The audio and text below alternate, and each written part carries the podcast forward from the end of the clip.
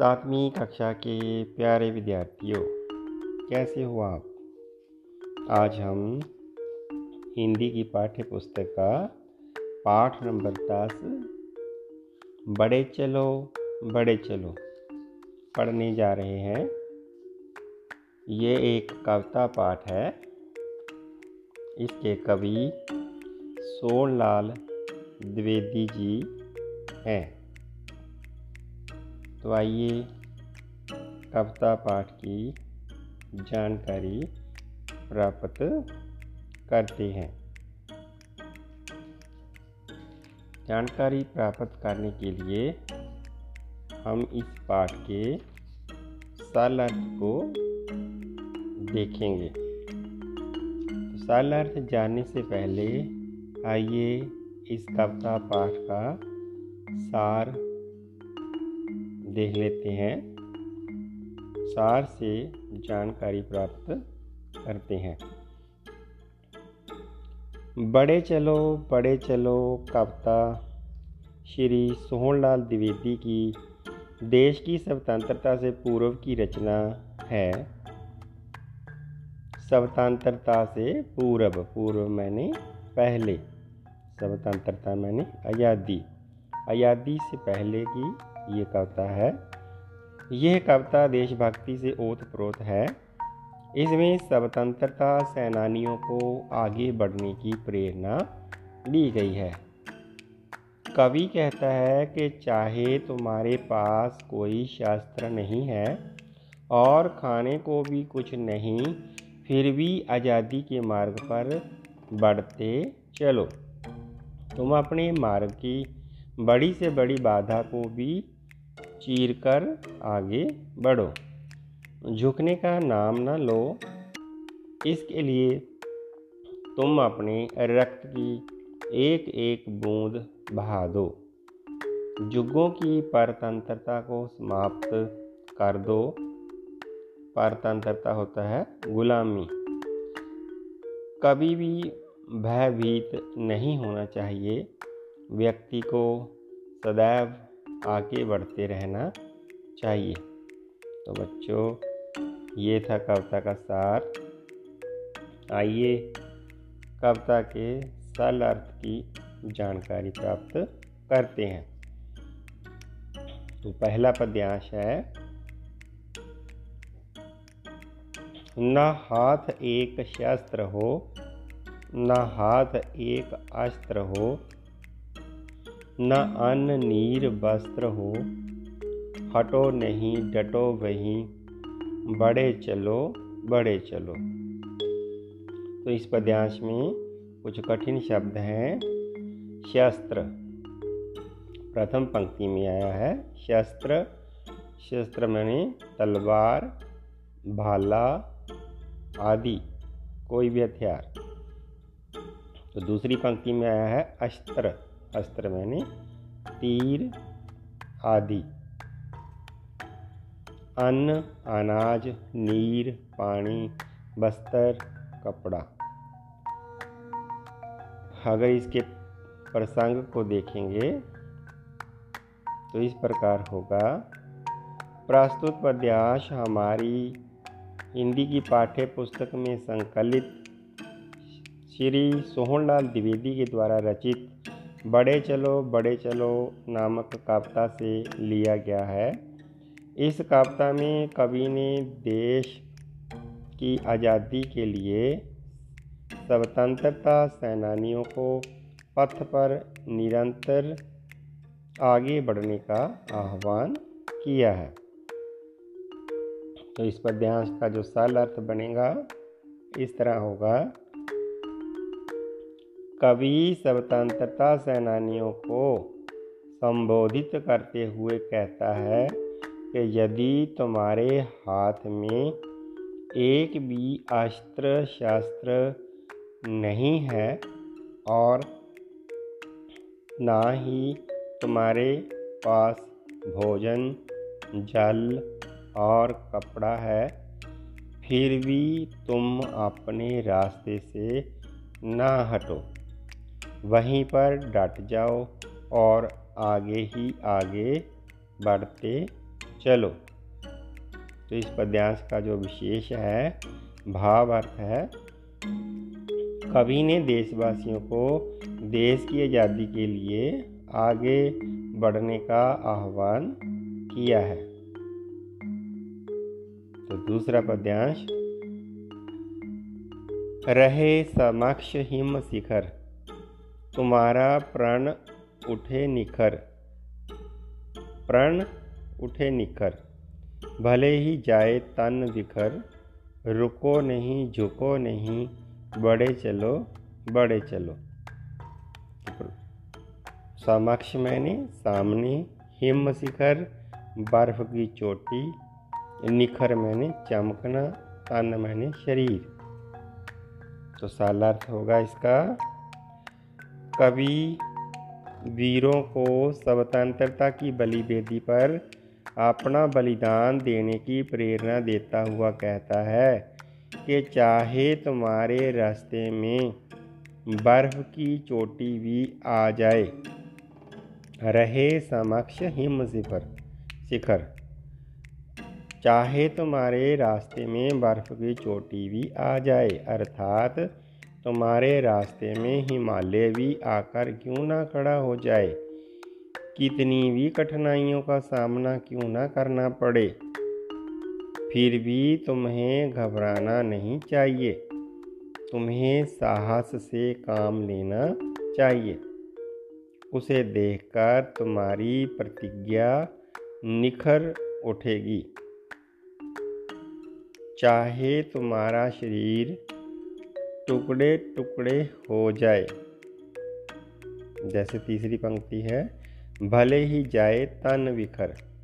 इसका अर्थ है, चाहे तुम्हारा शरीर टुकड़े टुकड़े हो जाए, पर तुम्हें रुकना नहीं चाहिए और ना ही झुकना चाहिए। तुम्हें निरंतर आगे बढ़ते रहना चाहिए। तो इस पद्यांश का जो विशेष है कवि ने स्वतंत्रता सेनानियों से मार्ग में आने वाली बाधाओं से ना डरने का आह्वान किया है। तो तीसरा पद्यांश है, घटा घिरी आटूट हो अधर पे काल कूट हो, वहीं सुधा का घूट हो, जिए चलो, मरे चलो, बड़े चलो बड़े चलो। अटूट मैंने, बिना टूटे लगातार। अधर मैंने, होठ। कालकूट मैंने, जहर। सुधा मैंने, अमृत। तो इसका साल अर्थ है, कवि सोनलाल द्विवेदी वीरों से कहता है कि चाहे तुम्हारे रास्ते पर दुख की अखंड घटनाएँ घिर आई हो तुम्हारे होठों पर भयंकर विष लगा हो, परंतु तुम्हें उसे अमृत का घूंट समझकर पी लेना चाहिए। जीते हुए और मरते भी तुम आगे की तरफ़ बढ़ते जाओ। यहाँ पंक्ति आई है, जिए चलो, मरे चलो। मतलब कवि ने कहा है कि इस तरह का जी कर जाओ कि मरने के बाद भी आपको याद रखा जाए। तो इस पद्यांश का जो विशेष है कवि ने वीरों को बाधाओं का सामना करने का संदेश दिया है। चौथा पद्यांश, गगन उगलता आग हो, गगन मैंने आकाश, शिड़ा मरण का राग हो। राग। लहू का अपना फाग हो, फाग मैंने होली अड़ो बही, गड़ो बही, बड़े चलो बड़े चलो। तो सारलार्थ है इसके, सारलार्थ या व्याख्या दोनों एक बात है। व्याख्या भी कह सकते हैं, सारलार्थ भी। तो कभी वीरों से स्वतंत्रता के पथ पर निरंतर आगे बढ़ने का आह्वान करते हुए कहता है कि चाहे तुम्हारे रास्ते में। आकाश आग उगल रहा हो, या मृत्यु का गीत शुरू हो गया हो, अर्थात मृत्यु तुम्हारे सामने खड़ी हो, फिर भी तुम्हें अपना लहू बहाते हुए वहीं पर अड़ जाना चाहिए और बलिदान हो जाना चाहिए। अपने रास्ते पर आगे ही आगे बढ़ते चलो। इस पद्यांश का जो विशेष है, कवि ने देश की स्वतंत्रता के लिए वीरों को बलिदान देने के लिए प्रेरित किया है। तो पांचवा जो है पद्यांश, चलो नई मिसाल हो चलो नई मसाल हो, बड़ो नया कमाल हो, झुको नहीं, रुको नहीं, बड़े चलो बड़े चलो। यहाँ पहली पंक्ति में आया, मिसाल।